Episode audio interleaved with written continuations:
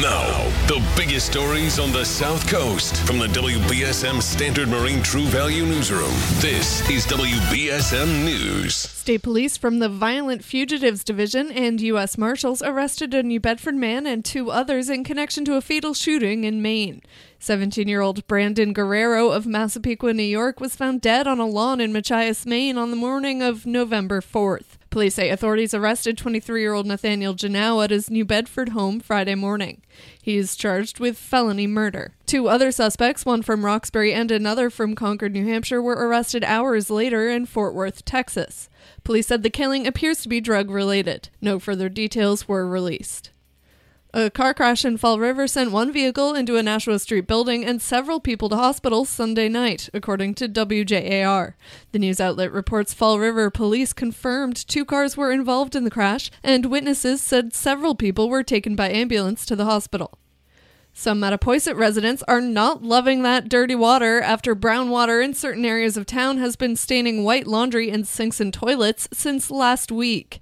An update from the town's water department today noted that during a pump replacement last Wednesday, the pump company accidentally started a new pump in the water treatment plant at twice the normal rate, essentially flushing the town's older water lines in the Acushnet Road, River Road, North Street, and town center areas, and turning the water dark reddish brown to black.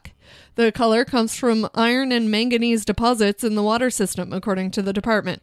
The town is still chlorinating its water after a bacterial issue last month that forced residents to boil their tap water for nearly two weeks.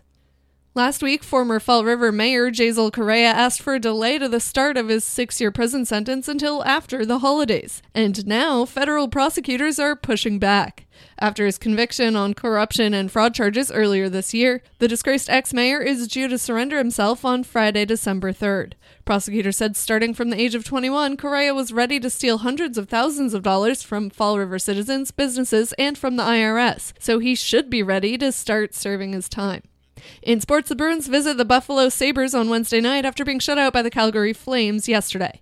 And the Celtics look for a third straight victory tonight against the Houston Rockets. Now for a look at your local forecast from ABC6. Gradually drying out this afternoon after a damp start to the day. The breeze will be changing and picking up, starting to come in from the northwest, so our temperatures start to drop. Overnight will be cold. Temperatures will be down to the 20s by tomorrow morning. Tomorrow looks partly to mostly sunny. It'll stay breezy from the northwest and cold. Highs only around 40 degrees. From the ABC6 Weather Center, I'm meteorologist Chelsea Priest on New Bedford's News Talk Station, 1420 WBSM. I'm Kate Robinson for WBSM News. Stay up to date with New Bedford's News Talk Station 1420 WBSM and get breaking news alerts and podcasts with the WBSM app.